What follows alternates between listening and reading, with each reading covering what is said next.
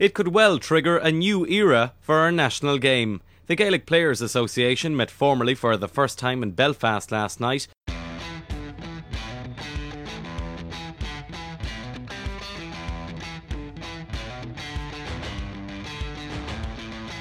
Players probably feel it's time that maybe some of their ideas were heard. The breakaway Gaelic Players Association and the GAA hierarchy seem set on a collision course tonight. The official recognition agreement between the GAA and GPA provides for joint commercial ventures. The player development programme that's in place is something that's vital to the well-being of our players. You do your utmost to serve the members, and that excites me a whole lot. Every day, you know, we're working with players. They're at the centre of everything that we do.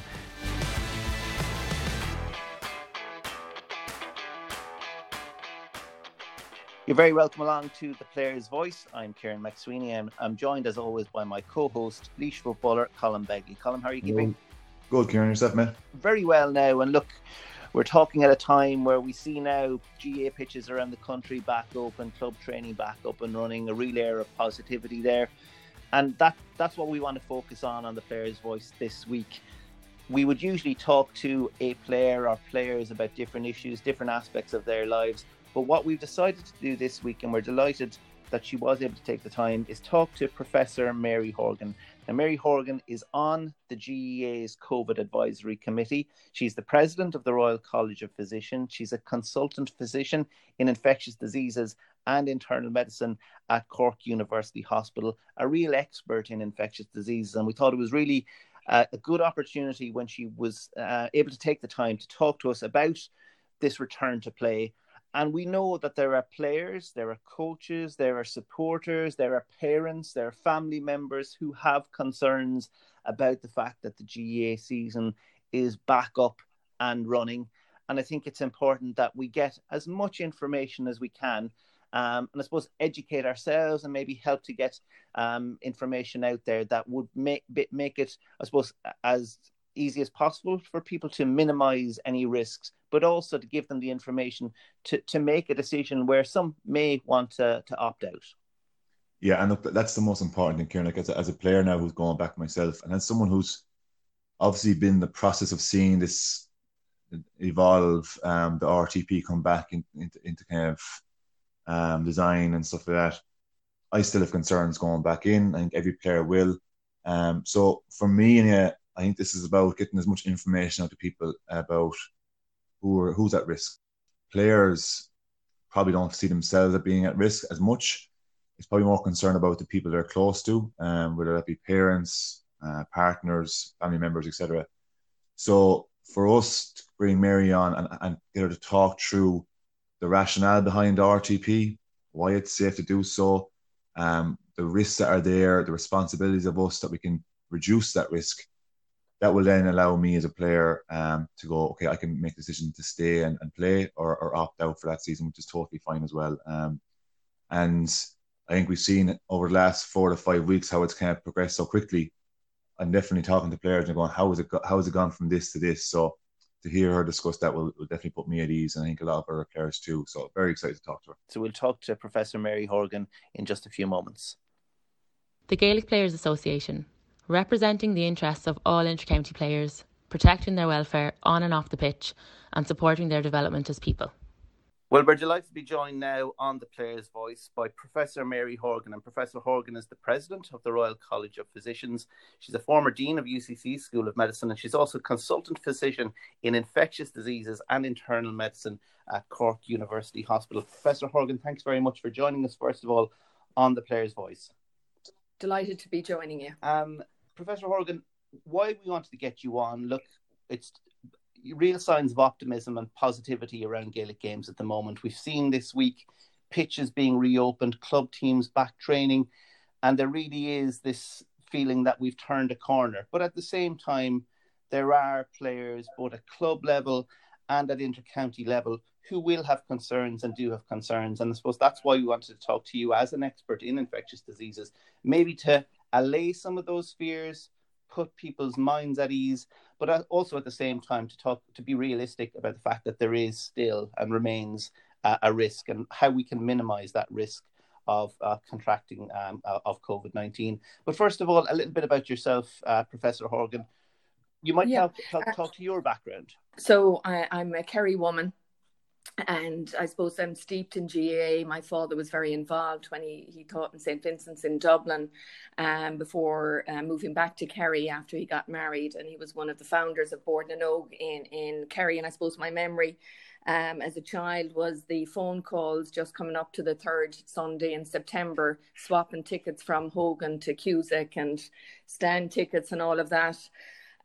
So yeah, big GAA fan. My brother Rossa Horgan is a GP in Westport and is very involved in training some of the underage teams there.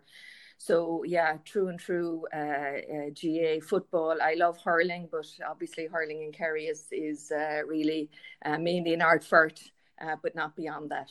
And how does one come to become an expert in infectious diseases? Okay, so I trained went to UCD for my medical degree, spent a few years in Ireland doing my basic medical training, and then went off to the States. There was no specialty of infectious diseases here in 1990 when I went. So it was exactly this time 30 years ago, I flew to St. Louis and spent 7 years training and being on the faculty of one of the major medical centers in the US. And at the time, there was a lot of, AIDS, HIV was a major issue at the time. So it really was immersing myself into being mentored by another Irish guy over there, Bill Powderly. And really, like most things, you learn on the job. You get good supervision and come out with a specialty of infectious diseases, which I suppose, to put it in context, what do I do in a day-to-day job? It's really looking after people with fevers of unknown origin, people with bone infections, skin infections, a lot of the things that you'd see on a field of play. Meningitis, malaria, HIV, hepatitis, and tropical diseases. That's where my skill set is. And how did it come about that you became part of the GAA's COVID-19 advisory group? And your background, obviously, in GAA it stands out there.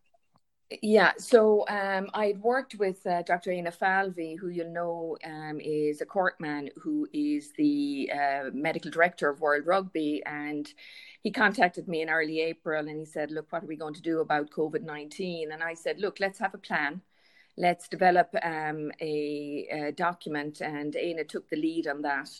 And that was published, and Sean Moffat, then Sean contacted me, and of course I was more than happy to volunteer and lend my expertise in infectious diseases, and that's where it started. And thanks to John Horne, he had set up the advisory committee on COVID-19. And again, I suppose that was early May, and I encouraged them also to have a plan because, it's still a time of uncertainty. But as I've said many times, we do need to live with COVID for the foreseeable future, because the only way of eradicating the disease is a vaccine. And while I know New Zealand have been very successful, New Zealand is 2,000 kilometres from its nearest landmass. Ireland is not like that. So I suppose going forward, we have to learn how to live with it and, I suppose, mitigate against risks. And we'll talk about those, with the upcoming questions that you're going to have for me. So that's how I got involved. And I suppose on reflection, the GAA really have been to the forefront of all the sporting organisations within Ireland of getting a plan together in a safe way. So safe for players, safe for support staff, and safe for spectators. And look, before we get on to, and we have some, so what I would call maybe basics around COVID-19 and the coronavirus, but before we get on to that, just one final question in terms of, and you mentioned being in contact with the guys in World Rugby. What has the approach been like, say in comparison, Gaelic games, obviously an amateur sport, versus the professional game, which World Rugby is involved in? Yeah, I suppose there, you know, there's similarities, but there are also differences. The ability to have the professionals, you know, I suppose they've more money to do other things. But saying that, I think that the amount of resource and work put into particularly education and the e-modules that the GA have done have been really outstanding. The other big difference is that because GAA sports, you're amateurs and people go to work and so have different exposures, whereas the professional rugby players tend to be, I suppose, socialised in smaller pods in many respects. So they both bring, I suppose, challenges, but also opportunities. Certainly I obviously go to games and all of that, but I hadn't realised how big a machine the GA is and how they were able to just come together and deliver what really has been an outstanding learning for all of the community in such a quick period of time. And look, we'll come on now to something that I really only thought about this yesterday when we were preparing to speak to you, Mary. We've been speaking about the coronavirus, COVID-19 in an Irish context, I suppose, realistically since February, March time, but we've heard about it in the news, some headlines coming from China back as far as maybe November, December. But I was asked yesterday, could I explain the coronavirus or COVID-19 in two or three sentences? And I was absolutely flummoxed. What is it? Okay, so coronavirus, there's loads of them out there, and a lot of them cause the common cold. We've seen, I suppose, two other coronavirus infections, MERS and SARS. People will remember SARS from about 2003, and this is SARS-2 essentially. So it's a type of virus, kind of in the same group, they're RNA viruses. And so the coronavirus, the name of it is SARS-CoV-2, and the disease it causes is COVID-19. And why it's called COVID-19 was that it was in 2019 when it was first discovered, and that was the first reports were in late December, and the virus itself was identified about 10 days later, which was really, really quick, as this SARS-CoV-2. And Mary, where did it come from, and how does it come? How does a virus like this actually come about? Yeah, so a lot of the new viruses that we see, I mean, we've seen swine flu, even HIV, it goes from one species to another. And in this instance, likely the bats cross species into humans. And while bats may be able to live with it, when it crosses a species like into humans, I suppose humans have never seen this particular virus, so there's no immunity, and then it causes sickness. So it's really trans-species. The virus jumps from one species to another, and that's what causes the problem. And look, finally, on this line of questions is, we've seen an awful lot said about the different symptoms, but I don't think it's any harm to, again, emphasise what they are, because I think we need to continue to obviously to watch out for those. How is it transmitted, and what are the key symptoms to be watched out for? Oh, okay, it's transmitted by either touch or by droplet transmission. So coughing, speaking really loudly, touching surfaces that may be infected. And when it's transmitted to somebody, the vast majority of people have very mild symptoms. And I think that's really important to remember, particularly in the younger age group. And they're also less likely to have any bad outcomes. So 80% of people who get it will have very mild symptoms. And then about of the remaining 20%, they may need more oxygen support. They may need to go into hospital. And a minority of people die. Of those that unfortunately passed on, 93% of them are over the age of 65, and the vast majority of those have some other underlying, illnesses like blood pressure, heart disease, diabetes, obesity or chronic respiratory infections. So it's kind of unusual, because in the beginning, like, you know, 3-4 months ago, we didn't know a lot of this. We now know a lot more than we did.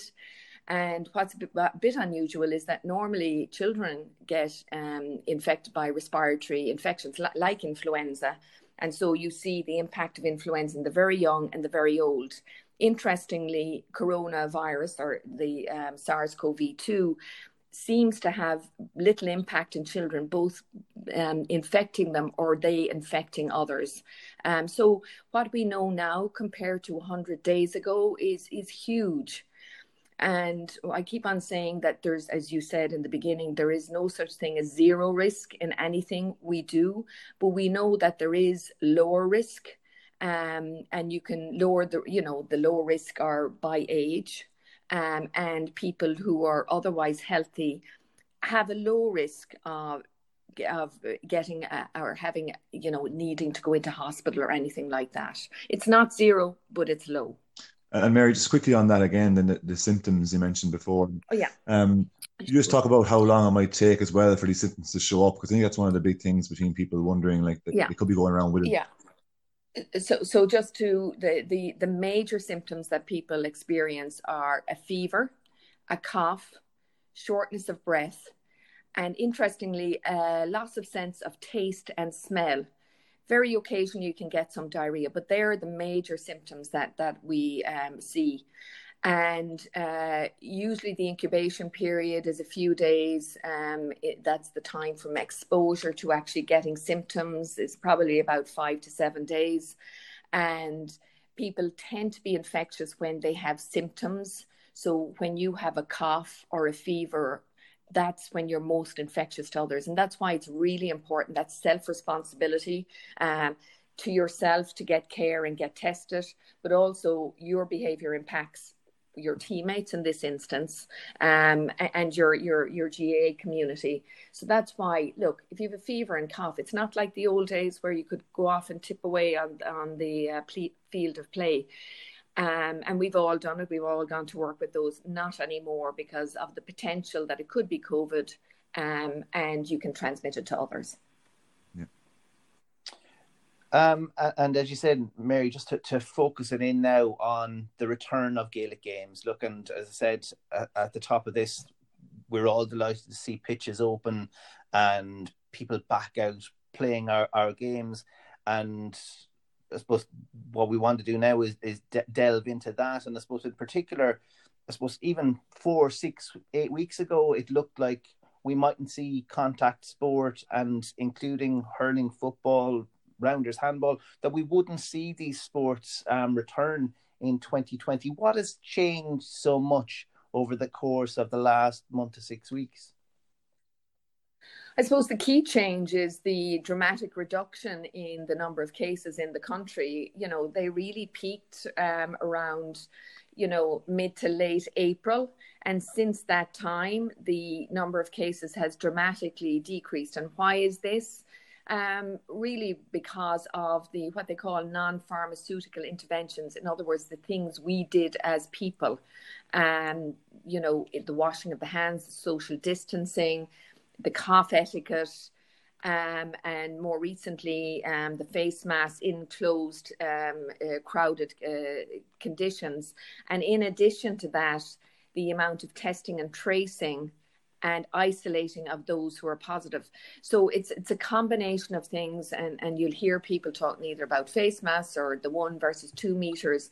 It's not any individual thing. It's the summation of what we do individually and as a population in the community, combined with what the health services does, which is test and trace. Right. So let's get into, there are particular concerns that maybe players, coaches, supporters, parents will have. So let's run through some of those, because I think that would be hugely important. So clubs are back this week. And to be fair, and I think you said it, a huge achievement to all the Gaelic Games family for managing to get this far, and to be in a position in which pitches can reopen this week. What do you see now as being the most important, responsibilities that people need to take either themselves or as a group to ensure that risk is minimised? I suppose what I would say is that self-responsibility has a huge impact on the ability of the games to continue. So it needs to be taken seriously, I think, first and foremost. I know, the paperwork, may seem onerous, and somebody mentioned, God, that's a lot to do, but people need to understand it. It is serious. And if we want to, stay out of where, stay where we're at now, it's about understanding, what the symptoms are, what you can do to prevent it being spread, what you can do to protect yourself. And when you do that individually, it has a knock-on effect, a positive knock-on effect to all your teammates and your spectators. I'm sure there'll be parents listening who may be saying, God, my child mightn't understand a lot of that, but that e-learning that was done is really good if you understand that. And I think listening to the public health messages, and to be sure that the GAA advisory committee have put in as many checks and balances in place that we can return to work, play safely. So, again, and, I know it sounds like saying the same old thing, but that hand hygiene, the cough etiquette, do not come to play if you've got any of the symptoms I spoke about, particularly fever and cough. Stay at home, phone your doctor, get tested. And for children and even for adults, the importance of sports for mental and physical well-being cannot be overstated. This, is while, this infection has changed the way we live, we can't let it control us either. And that's why I think it's really important to get back. And we all know that, we just need to try to resume normal activity, of which sports is a big component. Mary, you mentioned there, and I would totally agree with regards to sport being a hugely beneficial thing for people's well-being and so on and so forth. And as a player myself now, I'm back training, and it's a fantastic buzz to be around the guys. But as also someone who would have been quite strict and stringent to the, restrictions and the etiquette and stuff during the last few weeks, it feels like we're going from 0 to 100 from my point of view with regards back to training and contact so soon.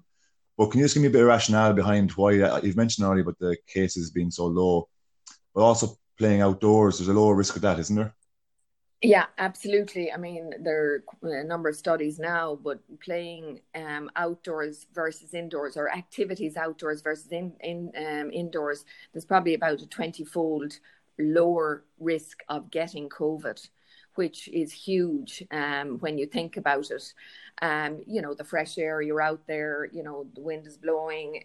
So your chances of picking up the infection outside is much lower than in a closed environment. And I think that's an important thing to emphasise to all of the players. And further on from that then, Mary, as well, obviously we had the social distancing that's been in place for the last number of weeks and months.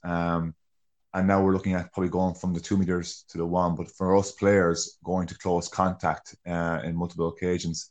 Can you give a bit of logic behind that as well about why the risk is this high? Yeah. So, as I said earlier, the social distancing, the 2 versus 1, that's, in the context of all of the other things we do.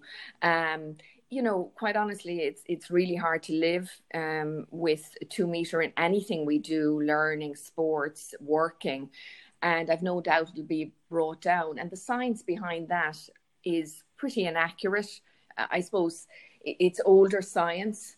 And where the biggest risk is, as I've said before, is people coming with any symptoms at all.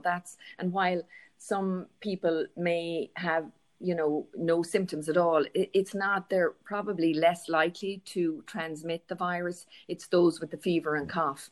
But, you can play a sport with, 2 meters apart or even 1 meter apart. But most of the time, and I suppose I'm not an expert at it, I'm just a spectator, But, you know, people, you might, shoulder each other and all of that, but then you're going apart again.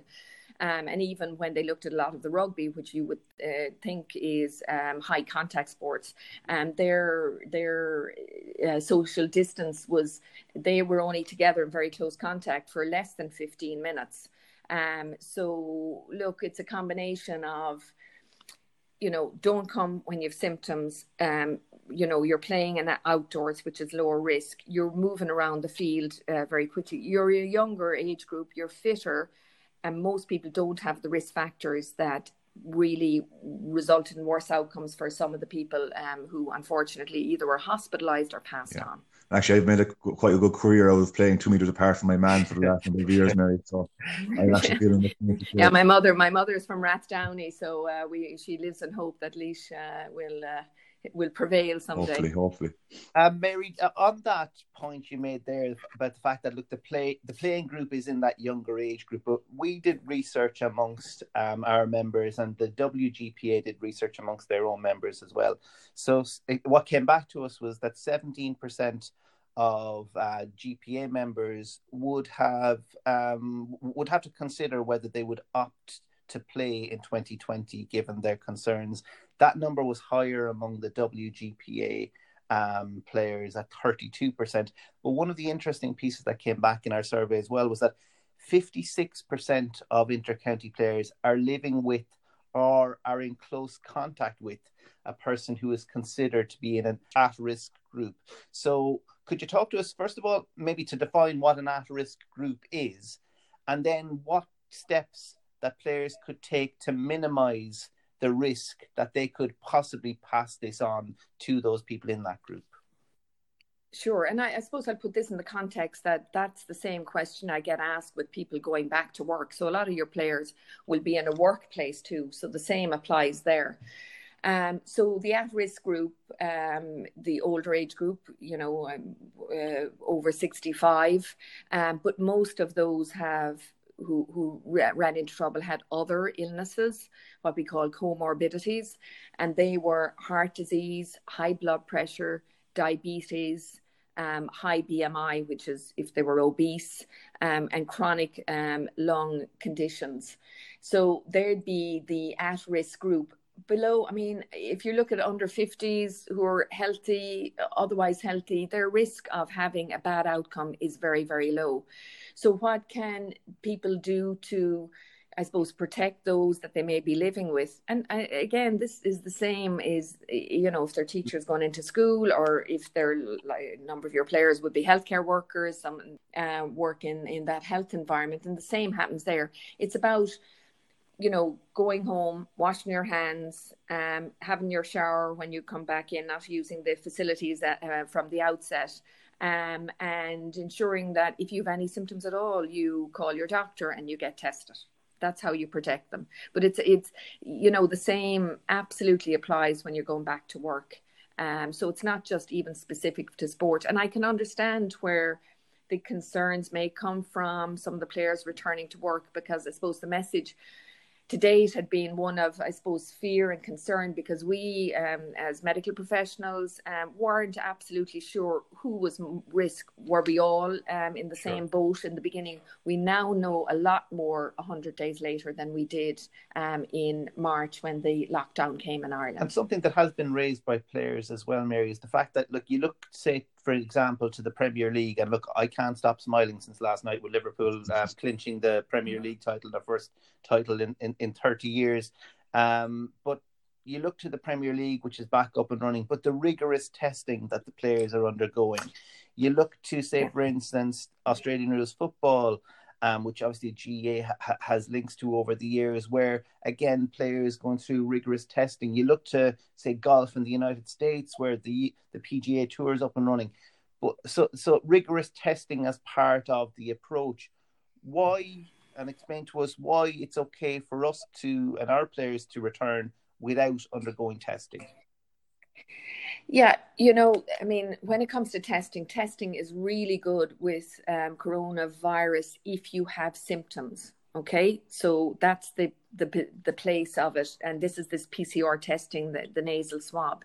If you're using it as a screening test, and people will know screening from cervical screening and bowel screening and all of that, your chances of getting a positive test in the absence of symptoms is very, very low. So, and it's only one point in time. So I could be exposed, you know, today someone could swab me, I could be negative. 7 days time, I'd need to be swabbed again, and I may or may not be positive at that time. So it's not the test, and the PCR testing is not a screening tool. It's to diagnose the infection and to test those people who've been in contact with people who are positive. So the testing that was done recently in Australia, and that Tyrone man, there was some question, was that even a false positive? And you know the disruption that that can cause and did cause in it, in the Australian rules football. So there was, you know, everything got stopped. And did it need to stop? Maybe not if it was a false positive. So that's the PCR testing, the one that you hear about all the time. And then the other one is the antibody test. So the PCR testing is a swab. The antibody testing is taking a pinprick and looking to see if you have antibodies as evidence that you've had infection in the past. The big challenge there is that we don't know for certain if you have antibodies, how long they last, and will they really protect you? They probably will, but I don't see any benefit at this point in time of routinely screening as they've done in golf, in rugby. I don't think it's cost effective, and it may not be, you know, may not give you the right answer. However, if somebody in a team had a cough, a fever, of course they should get tested and get followed up. And that's the position, the place of testing at this point in time in Ireland. Just one more from me before I let Colin come back in is on golf, because it's something, the conversations that I've been involved in, a couple of conversations this week. Golf, outdoors, absolutely minimal contact in comparison to our sports, but you see both players and caddies getting infected on the US tour and now having to withdraw from tournaments, and it's causing concerns there. Can you talk to us about that? Yeah, well, I suppose if you're looking at the States, the infection is not under control there. I mean, it's not even a second surge. It just never got controlled over there. So they're living in an environment that we lived in back in March, where there was, you know, high levels of infection initially in the community and then with outbreaks. So we're looking at two very different countries. I mean, we have our infection under control. And of course, there may be a second wave. But if that is the case, I believe that with what we have all learned to do in protecting ourselves, but also the ability of our testing and tracing system to upscale again is really key. So comparing us at the moment as a country in the whole of Ireland, the all Ireland, we're in a much better place than they are in the States, where they still don't have their infection controlled in many states. Sure. Mary, you mentioned it's something that's kind of come a bit more out in the last few weeks. I think the contact tracing before was probably something we would have seen as what the medical professionals would do from their end, but I think there is a little bit more of onus now being put on the people to start recording their own contacts with people. I think there's an app coming out soon as well. How important is that going forward, that people in society, players, start to make sure they're recording the contacts they have? Obviously, if someone gets sick, then to have that information there available would be very, very useful. Yeah, I think it's really important. I mean, we all meet a lot of people, but I think people are more conscious of not having too many contacts. Yeah. The key to controlling the infection, and really, you know, what we're essentially doing is protecting the hospitals from being overwhelmed. And thankfully, that never happened in this country, is to, if you become symptomatic, that you're well able to say, look, these are the 5, 6, 7, 8, 9, 10 people that I interacted with. And, you know, the interaction is, you know, it's more than 15 minutes at close contact. Just give it, I mean, the whole idea of testing and tracing is not punitive in any way. It's to protect the individual so that we can look after them and make sure that they stay healthy, or if they need care, that we provide that, but also to protect their their family and the community in which they work, and that in this instance includes players. So it is important, and most people would have a fair idea of who they've had contact with in the past few days and the period, and the contact tracers are really experienced at getting that information. Just another one that springs to mind and that has come up, and you mentioned earlier, Mary, the fact about the virus and how you can how the virus transmits, and the fact that it can come off surfaces. How long does it live on a surface? And I'm thinking particularly from the point of view of catching a football, catching a slitter, catching a hurley, bibs, cones, all of those kind of things on pitches. Any concerns around those? Not really. You know, the risk with those is low. And I spoke with my colleague, Professor Martin Cormican. You probably have heard his name. He's a clinical microbiologist and infection prevention and control specialist. And he said, look, at the end of the game, you just wash down the equipment and let it dry, and it's unlikely that will stay on those surfaces for any period of time. So it's doing what we probably should have been doing all the time, cleaning equipment and, reducing the spread of any infection. And that includes influenza. We've seen mumps. All of those have decreased given all of the things that we've been doing up to now. There was an outbreak of mumps within the younger age group in universities and all that. Once social distancing was brought in, that all stopped. So I think it's being practical about what you can do, but look after the equipment like we should be doing. So that risk is going to be low. And just before we move on to maybe some other things as well, we've mentioned already, and a part of the return to play has mentioned cool camps, and I'm sure a lot of parents are very excited, but some also may be very nervous about returning to these. But you've mentioned some information already, Mary, about younger kids obviously not being as affected as badly from the virus. But I've coached in cool camps for a while, numbers in tight spaces, and a lot of younger kids who may not understand or appreciate the social distancing as much. But can you just go over again why it's safer to return to that at the moment, and why parents can be reassured that it's okay to allow their kids to join in these camps? Well, I suppose first and foremost, as I said before, physical activity in children is so important to ingrain it at an early stage. But a lot of information is coming through, from the science community on the impact of COVID-19 on children and adolescents. And numerous studies now show that their risk of either getting the infection, or even if on the occasion that they do get it, they do not seem to have any bad impact. And when I was even talking to my pediatric infectious disease colleagues, they just don't see it. They don't see it coming to hospital. There is a syndrome that you can, but it's really, really uncommon, and it is absolutely treatable. You can't keep social distancing, kids. It's just not.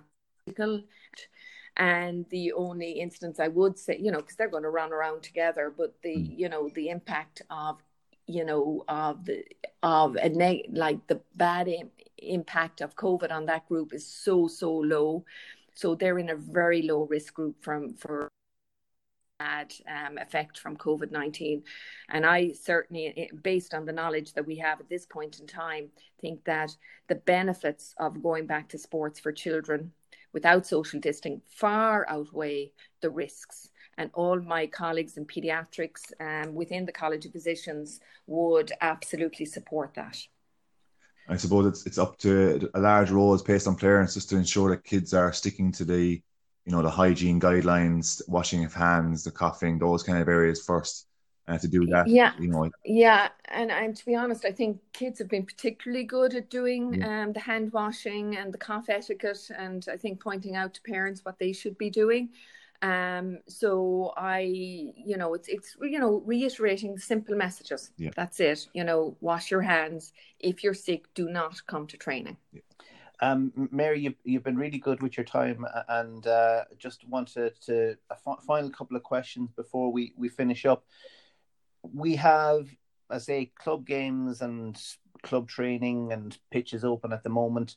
Come September, October, we're looking at inter-county season starting back up, look, it's not going to be the same. We're not going to have 40, 50, 60,000 people at games in stadiums. But what's realistic? Or is it too early to tell? Because we've seen how things have changed so quickly over the course of the last 4 or 6 weeks that projecting that far ahead mightn't even have any benefit.